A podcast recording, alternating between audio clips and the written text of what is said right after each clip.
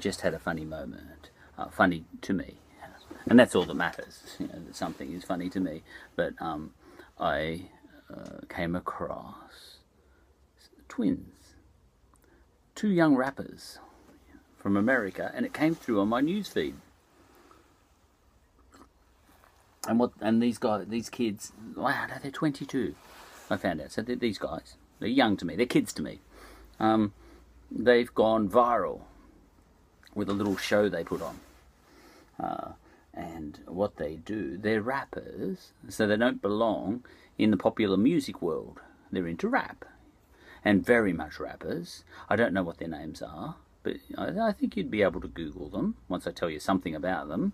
Uh, uh, for starters, um, couldn't understand a word of what they were saying, but I could get the gist, you know, because they speak another language. It's a, the African American rap language. Uh, and I'm not being derisive there. I, I've said in previous episodes, it's a genuine language that you know, will end off up, uh, splitting off uh, from English, and um, it'll be valid. You know, what's more valid? Spanish, French, Italian, or Romanian? They're all valid languages, but they all split off from Latin. You know, so you know, I honestly think African American um, language will split off at some stage from English, and yeah, it'll get to a point where we'll kind of understand them in the same way that Italians kind of understand French. You know? But um, what was funny to me is um, there are these. they they um, they were in very engaging um, they're rappers, so they move while they talk, you know. One of them moves while he talks, you know, and the other one sort of sits there just cool, you know. And, um, and, and, and by the way, the way you move is not to do with the colour of your skin. See, I'm moving like a rabbit there. I'm not as cool, but no, but you can move. You know, it's it's a habit you can get on. You, know, you can you can do it. It's a Little Richard said that. Um, yeah, if you Google all great dancers in history, um, you get every colour. It's it's you know who's got the most rhythm in history? Well, you know all the great rock drummers in history. You know They've all got stunning rhythm, and even orchestras, you know, symphony orchestras and things. The rhythms, the complex rhythms that are going on in those, you know, Beethoven's, you know, the the rhythms that Beethoven and Mozart and all that sort of stuff were getting going. You know, they weren't black, you know, because a lot of people say black people got more rhythm, uh, but the rhythms are so complex. You know, Keith Moon of the Who, you know, or um, you know, or, every drummer in history. it's not to do with their colour. Yeah, most of those seem to be white, actually. Um, African Americans um, with rap seem to be good at. I think most drummers, maybe that's just because I listen to too much rock and roll. Um, African Americans seem to rap um, seems to get beats going electronically. You can program them; they're good programmers. They'd, they'd make good software people. Um, but most, well, it's only because I, I, I know rock and roll. But actual genuine drumming I see I see a lot more white people doing that, you know, for what it's worth, reducing things to colour, you know. But uh, the point of all that is I have never detected one skin colour being better at rhythm than another, you know. Um, it's it's kind of cultural where, where you know, like um, uh, when I was taught to walk down the street, I wasn't taught to groove. I was I was taught to just walk. but if I had been brought up in an African American community, I'd probably walk with a bit of a swing, you know, to be like everyone else and do my thing, you know, and all that sort of stuff. But anyway, all that aside, these young blokes moved like that. They were cool, yeah. And I found them very engaging and I liked them, and I still like them now, even though I caught them out in what I think was uh, fakeness. I, I, I caught them out faking it, I think, but that just made me like them even more because they're making a fortune on YouTube, you know. Anyway, um, because they've gone viral. They're very engaging. I think they're selling fakeness. But if you can pull it off, that's the best form of flattery. Anyway, so what they're doing is um, is they they are doing a crossover thing. You know, it's a little bit like rock and roll was. You know, when white people. I will reduce things to white and black just for a moment because there are. You know, we're talking America. You know, um, so you know, it does reduce to white and black very often in America, much more than here. Um, and um, rock and roll was essentially the white community um, becoming aware of black music. Yeah, that's what rock and roll is all about. And true rock and roll fans, my shed door is shutting by itself. Um, you know, um, we became aware of black music and fell in love with it and go, oh my God, this is like seeing Jesus. You know, once we heard all that blues and all that sort of stuff, you know, oh, this is it, you know, and and suddenly Frank Sinatra and all those guys were going, oh, I hate that stuff. I want to hear this new stuff. It's fantastic, you know. And rock and roll was born. The blues had a baby, and they called it rock and roll. And it was best put, I think, by um, John Lennon once um, when he was describing the first time he uh, heard Long Tall Sally by Little Richard. And uh, and it's worth it's worth googling. I can't quote him verbatim because he used the N word in that quote, but in an appropriate way. And believe it or not, it can be done um, in a respectful way. Uh, um, and um, he was talking about, you know, he, he knew Elvis. Elvis was God, you know. And then one day, one of his friends, because there was no internet or anything, you had to wait till someone brought you a record around. Same with me, you know. Um, when I was young, I understood John Lennon here, and uh, because you know he he was just like me before he became famous. They all were David Bowie and all these people. They were all just skinny teenagers, skinny white teenagers, you know, hearing Long Tall Sally for the first time. And we all had that experience. It was fantastic. You go, oh my God, I've just heard Jesus. That song goes through the roof. He's singing it a foot above his head. And all that sort of stuff, you know, you get that feeling. And um, and you buy the record, and um, it comes. Now, John Lennon had the single, and it was, um, it was his friend's single. You know, uh, you can't afford these things all the time. And um, but I, have got it over there in my shed. Um, Little Richard's greatest hits. You know, I, I, I, didn't have the single to it, um, but I did buy the album because I'm a bit younger than John Lennon. But you know, when when I first got that album, uh, Buddy Holly was my first album, and then Little Richard was my second, and then Everly Brothers' greatest hits. I was getting all the greatest hits, you know, albums going. Um, I had singles. My parents had singles, so I had a, had some Buddy Holly singles and Elvis singles and all that sort of stuff. I think my brothers and sisters ended up using them as frisbees. Sadly, I would love to have them now. I used to listen to That'll Be the Day over and over. I'll get to those twins, those rap twins, in a minute. Um, because what those rap twins were doing in their viral video was capturing that feeling that people like John Lennon and I had um, when we first heard this song or that song. Uh, because these young rappers don't belong in our world, they belong in the rap world. And, and, and what's happening is they've become a viral internet YouTube sensation.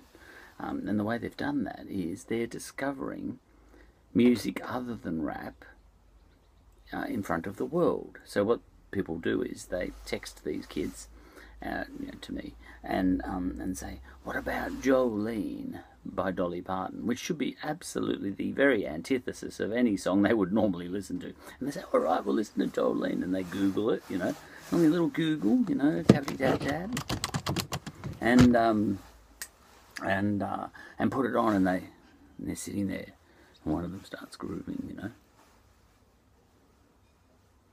And uh, the other one's just cool.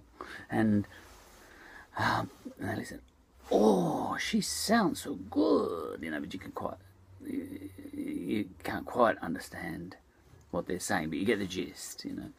And then, um, and, and there was another one. This is why it came to me because they've hit the news. Um, they they tried it out on Something in the Air Tonight by Phil Collins, You know, I can feel it coming in the air tonight. You know that song? And it's got this you know, this drum bit that cuts in.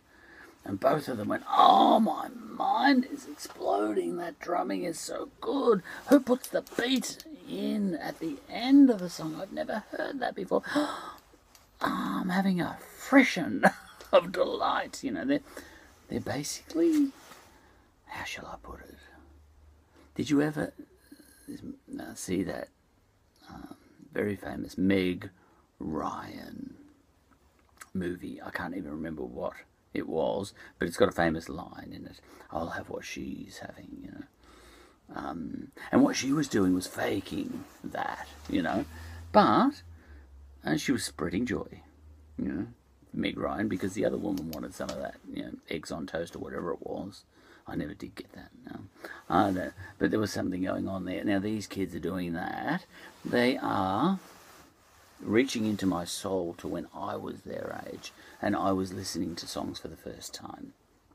And they don't quite get to experience that the same way I did because you know I'd get the record and I'd get it and it was so perfect, you know, and carefully you'd pull the record out of the sleeve and the plastic inside was just pristine and oh, you didn't even want to grab the very edge of the record uh, but what you did you kind of shifted the plastic off and you held the record like that. You wouldn't even hold it like that because you might get your fingerprints on. And it was so beautiful and black and the, all the grooves were perfect and it was shiny and you could just smell it. You know, it was very much like the experience that Meg Ryan had, except I wasn't. We weren't faking it.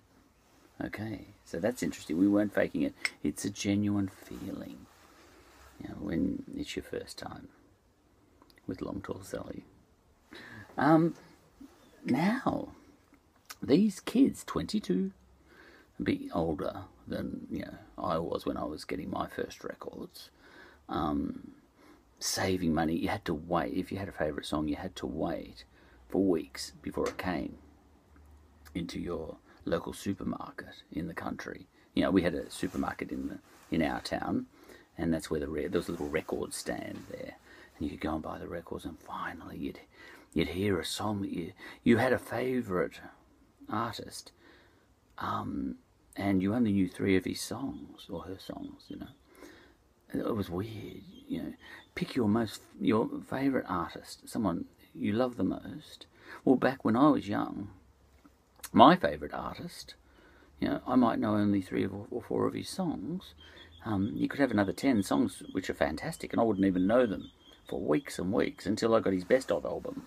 And a lot of his songs I would never even find out that he even sang them until I was about 40. And find, you know, because they had to, they either got played on the radio or they didn't. They rarely played all an artist's songs. You know, so I got to 40 um, when the internet was invented and suddenly came across all this other stuff that Little Richard had um, uh, sang, you know, for example. You know, and John Lennon, he, he would have been the same. Or how would he go and find another? He heard Long Tall Sally. How would he ever find out that Tutti Frutti existed? It was probably weeks or months before he even found out that Tutti Frutti even existed. The other another song, or Good Golly Miss Molly. How would you find that out? There's no way to find it out. You have to wait by the radio, but you know they're playing all sorts of other crap too, doo wop and stuff. You want the rock and roll, you know. How would you find out? But when you did find out, it was beautiful. It was a discovery. And, and you'd get the record and ooh, you'd put it so carefully on the record player. Some record players you could play six records at once and put five up there so that they drop down one at a time and no way would you ever use that feature because the records are actually dropping. You know, maybe physics is saying that they're dropping on the paper bit in the middle, so the, the black bits aren't getting damaged at all. But would you ever do it? No. You know, you get Abbey Road for the very first time when it just came, you know, and carefully put on side one. My friend described, I've got a friend into the Beatles, and he described the very first time he, he heard Abbey Road, and he said it was like hearing Jesus. And, um, and then after side one's finished, you turn Abbey Road over carefully gently layer it down. You've got the nice needle because you don't want to be wrecking it, and um, you put on. You had to use your finger with the needle on top and just ease it down gently. But you would use the mechanism that let it down. There was a electronic thing that put it there. And anyway, uh, because you don't trust yourself, because if you shake at the end, because you're so nervous, you know, you're letting the needle down on the record at the start, you do not drop it into the middle of a song. Yeah, you got to, because you could scratch it, even slightly. Could be a tiny little hiss. you know, but this is the feeling. Now, these two young rappers have um, tapped into that old-fashioned feeling that we as kids all knew and loved. You know, John Lennon described it. You know, he said, oh, "Elvis was God," but then I got this other record, and oh, I felt like it was a betrayal. This is how he put it. You know, um, it felt like a betrayal. Um, and by the way, uh, John Lennon was one of the great activists all of all time. He was the Meghan Markle before Meghan Markle was even thought of. You know, he was um, all you need is love and all that sort of stuff. He was um, he was pushing that whole line really early in, in, the flower power era. You know, all you need is love. So a huge um, advocate advocate for women feminism. You know, um, he had that wonderful song uh, woman is the nigger of the world. You know, I'm quoting that, so I didn't say the N word there, but it's not even banned. You know, it's because it's the context of that song, um, which makes that word fine in that song. And if it wasn't fine, what's it doing on iTunes anyway? Now, you know, it's freely available, written out as that. You know, and and there's a white boy, John Lennon, but he was uh, absolutely adoring of black music you know, he was a Black Lives Matter guy and a feminism guy and all that stuff, and he was making a point.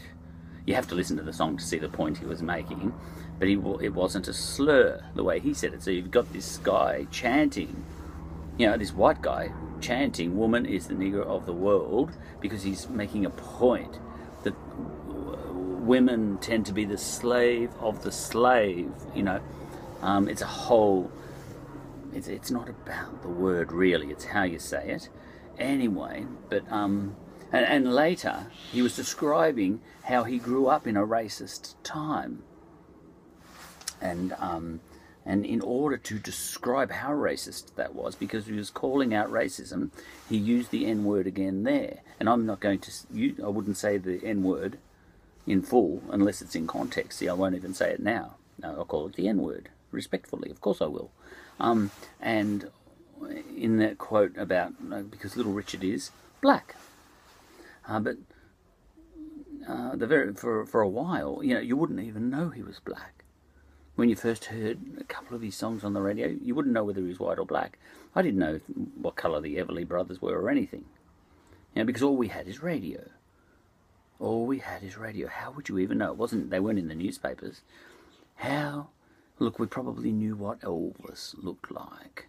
But, I, you know, the first time I heard whoever, I didn't know what colour they were. Um, anyway, so John Lennon definitely didn't know what colour Little Richard was. And um, he got the record of Little Richard, uh, Long Tall Sally, and he listened to it and he goes, I feel like I'm betraying Elvis because this is better. This I'm seeing Jesus. This is rock and roll. It's just too good. You know this feeling. It's a genuine feeling in, in the soul of a young teenage boy or girl, yeah, um, and all that sort of stuff. But I only know the experience of a young teenage boy, you know, because it's all I was. And my mum won't admit it. I'm a boy, I'm a boy. and if I say I am, I get it. I'm making a point there. Um, okay. Uh, so, um, he said, so I, um, I was a devotee of uh, Elvis, um, but then I heard this other guy, Little Richard, and by the way, it ended up the case that um, the Beatles finished every live concert they ever did with this song. There's a, know, it's a, it's a whole story. But if you listen to any Beatles live concert, they finished off with Long Tall Sally in the end not one of their own songs, you know, and they had no shortage of their own songs. Hmm. It was their signature final song, a cover.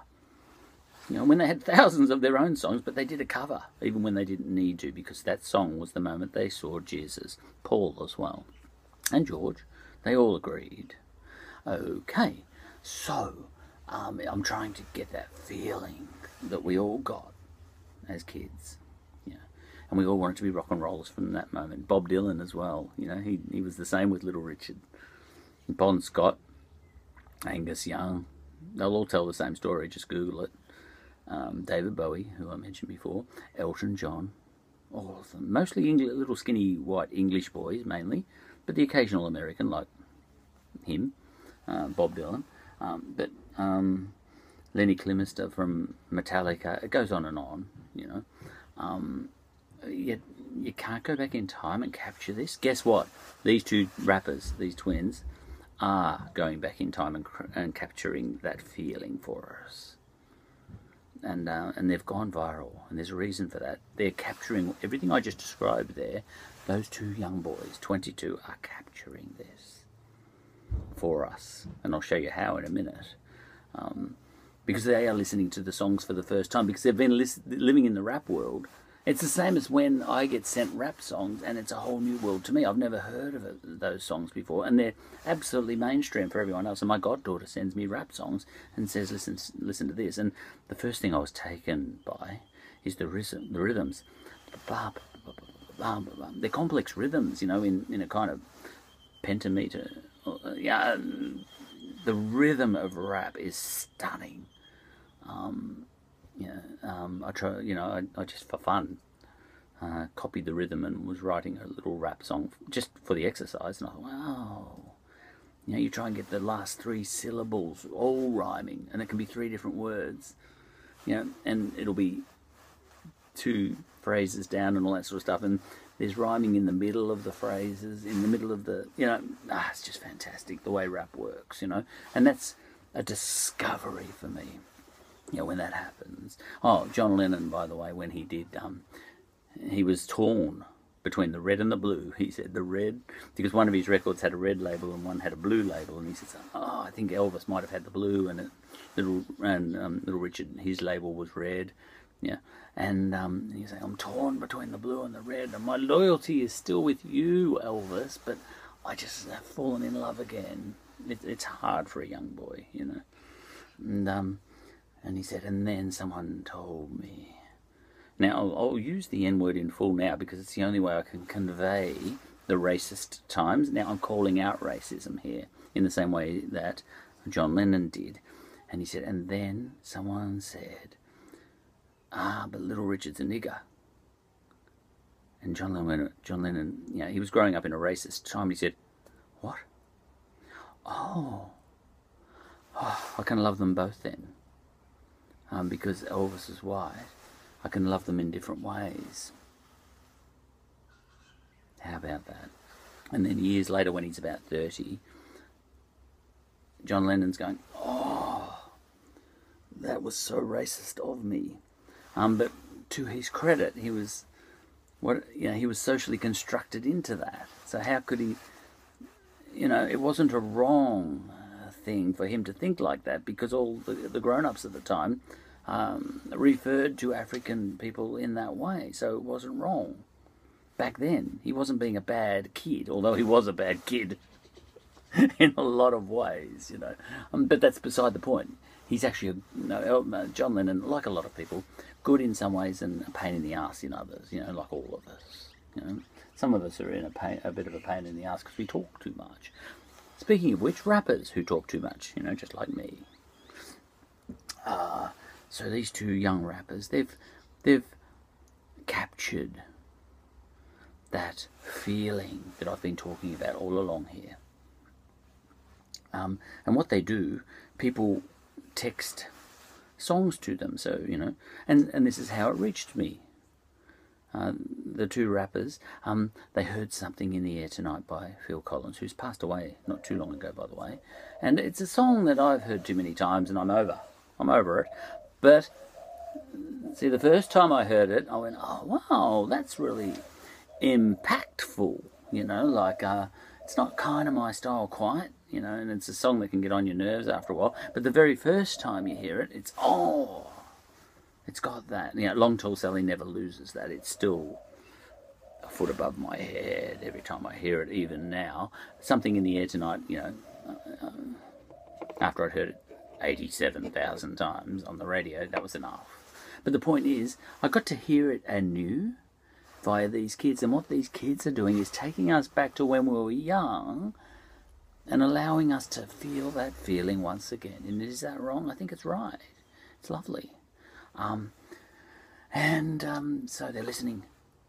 Ooh, they're saying, and they're getting that feeling like Meg Ryan, you know, because you can get that with a song.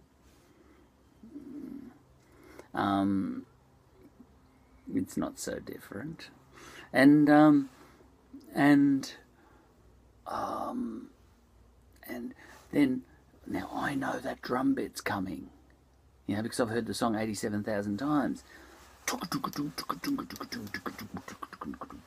know, it's not quite like that. I can't do the drumming, but then. Or however, however, um, Phil Collins does that thing, you know, but there's a real slow build up to it. Do you remember? Don't worry, you know. Anyway, these they're hanging on the edge of their seats. These kids, these they're little rap kids. They look little to me, and um, and they look like kids to me, even though they're 22. If you're 22, you're a kid to me, right? Um, and um, and they go, oh, oh. They use that. Oh, yeah, uh, it's the punching of this, you know, the punching of the. Oh, it's getting me in the heart. You know, there's, and they very much say at the start, this is the first time, all right, this is the first time, we've never heard this song, here we go. And they hear it for the first time, and that reminds you of the very first time you heard that favourite song of yours or the other favourite song. I remember the first time I heard Lola. It just blew me away. I met her in a club down in Otso, North Soho. I, I didn't, I didn't even know all the words. Old Soho, I think I said. Drink champagne and it tastes just like cherry cola. Yeah, the way cola. You know, oh, this is delicious. You know, and um, anyway, so these young blokes are hearing these songs for the first time. You know, I might send them Long Tall Sally, see what they think of that one. Yeah, and um, say, is he black? is he rap? Well, he wasn't. Little Richard didn't care much for rap. Little Richard had a nephew, got a nephew. Little Richard just died, you know? but he had a nephew who asked to come in on a Little Richard interview so he could plug his rap music. And you could see Little Richard going, yeah, he's going, and his, uh, his nephew was going rap, rap, rap, rap, rap, you know. And Little Richard said, yes. Anyway, that was really nice, wasn't it?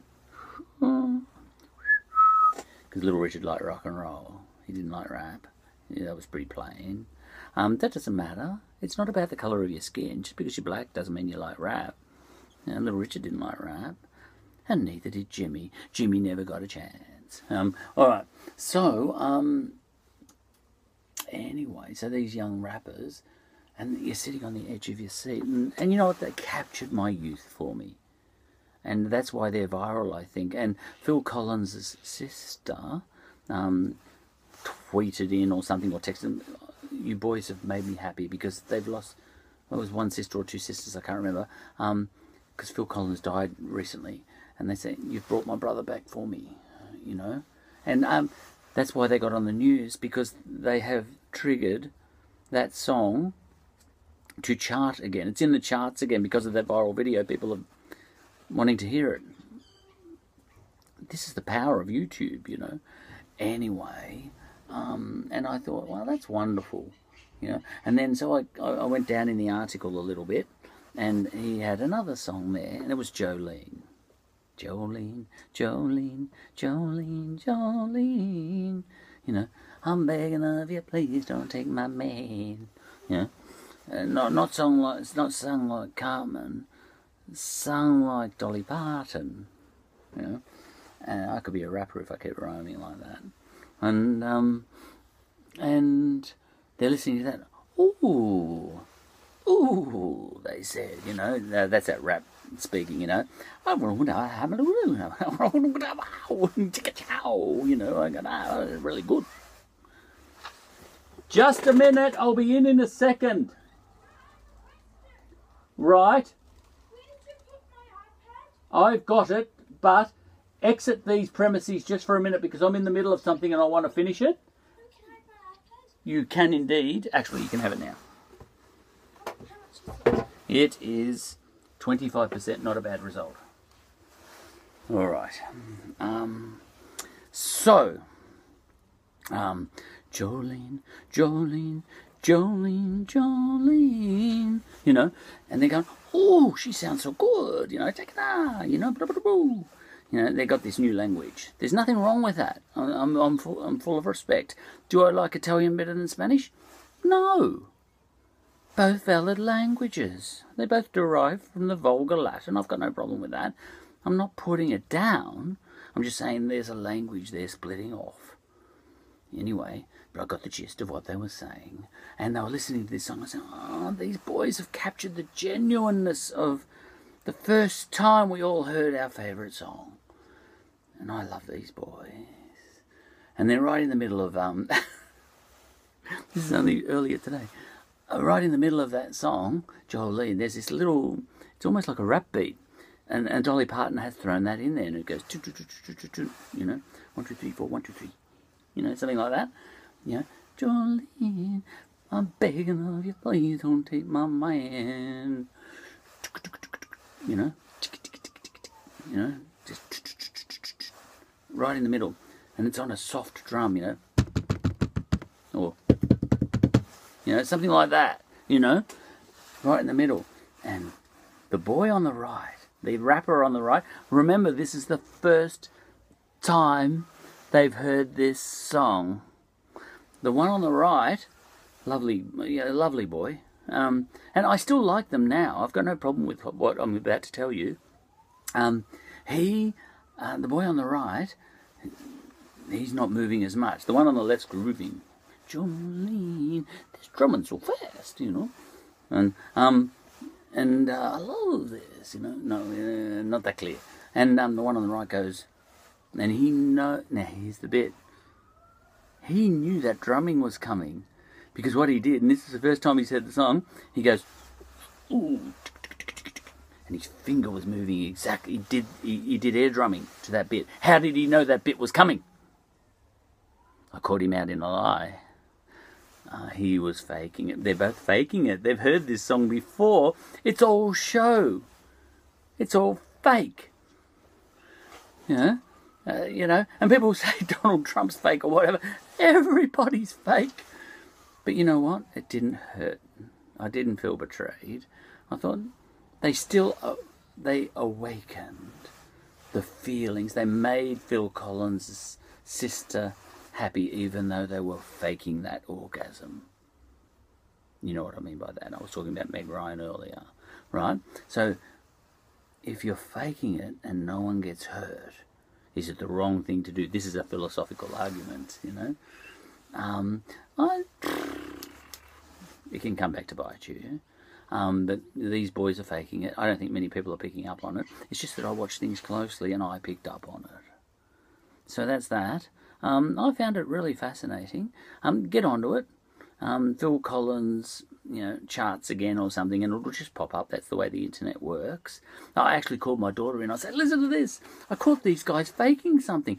They're selling genuineness, you know, because I sell fakeness, but I'm doing it deliberately, you know, because I do a lot of episodes that are jokes."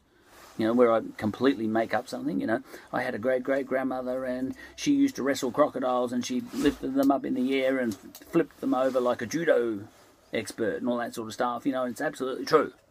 Now, you might say, oh, you're a big fake, Charlie. Well, no, because I'm obviously, you know, deliberately, it's comedy. I'm being fake on purpose. These kids are selling genuineness, which is the complete opposite. So who's the fake? You know, they're saying genuine stuff and I'm saying fake stuff, but they're being fake and I'm being genuine. You know, so they're being, they're faking genuineness. That's right and I'm pretending to be genuine and being fake. There's a big difference, you know. Um, you get it, you know. And which one do you like best? Well, I like them better, uh, you know, because um, uh, anyway, um, because they're funny actually. I liked them. Um, so that's that. So they're selling genuineness, but they're faking it. And I brought my daughter in. Ah. You know, I'm making up a name there. That's not her real name. Come and have a look at this. You know, I caught these blokes. They're pretending to be genuine, like really faking it. Like I didn't say like Meg Ryan, but that's what I was thinking, because they were really. They were using honest expressions on their faces and all that sort of stuff, and they were going like that, which is a symbol of from the heart. I'm giving you my feelings from my heart. But you know what? They were lying. It was none of this, but they're doing it. They're using their most meaningful rap symbolism. Oh. And they're faking it. Will their girlfriends ever be able to trust them? You know? And, uh, and, well, no, you know. That's, that was Meg Ryan's message too. And, um, but the point is, now I said to Scarlett, Scarlett, listen to this. And she looked at me with that bored sort of look. You are such a fossil, Dad. Anyway, I played it a bit. I said, look, they're faking. And she went, Harley, Dad's just discovered that YouTube is fake. You know, I still get caught out. I'm from an, I'm from another world. You know, I'm not used to it. They're all faking it for viral hits and all that sort of stuff. And yeah, it's not necessarily so bad. It's a philosophical question. If you're faking it and no one's getting hurt, in fact, if you're bringing joy to people, is it the wrong thing to do? Well, yes and no. Uh, look, maybe no, but you may get caught out. But I'm not going to send this video to the sister of Phil Collins because I want her to keep her joy without feeling betrayed. End of episode.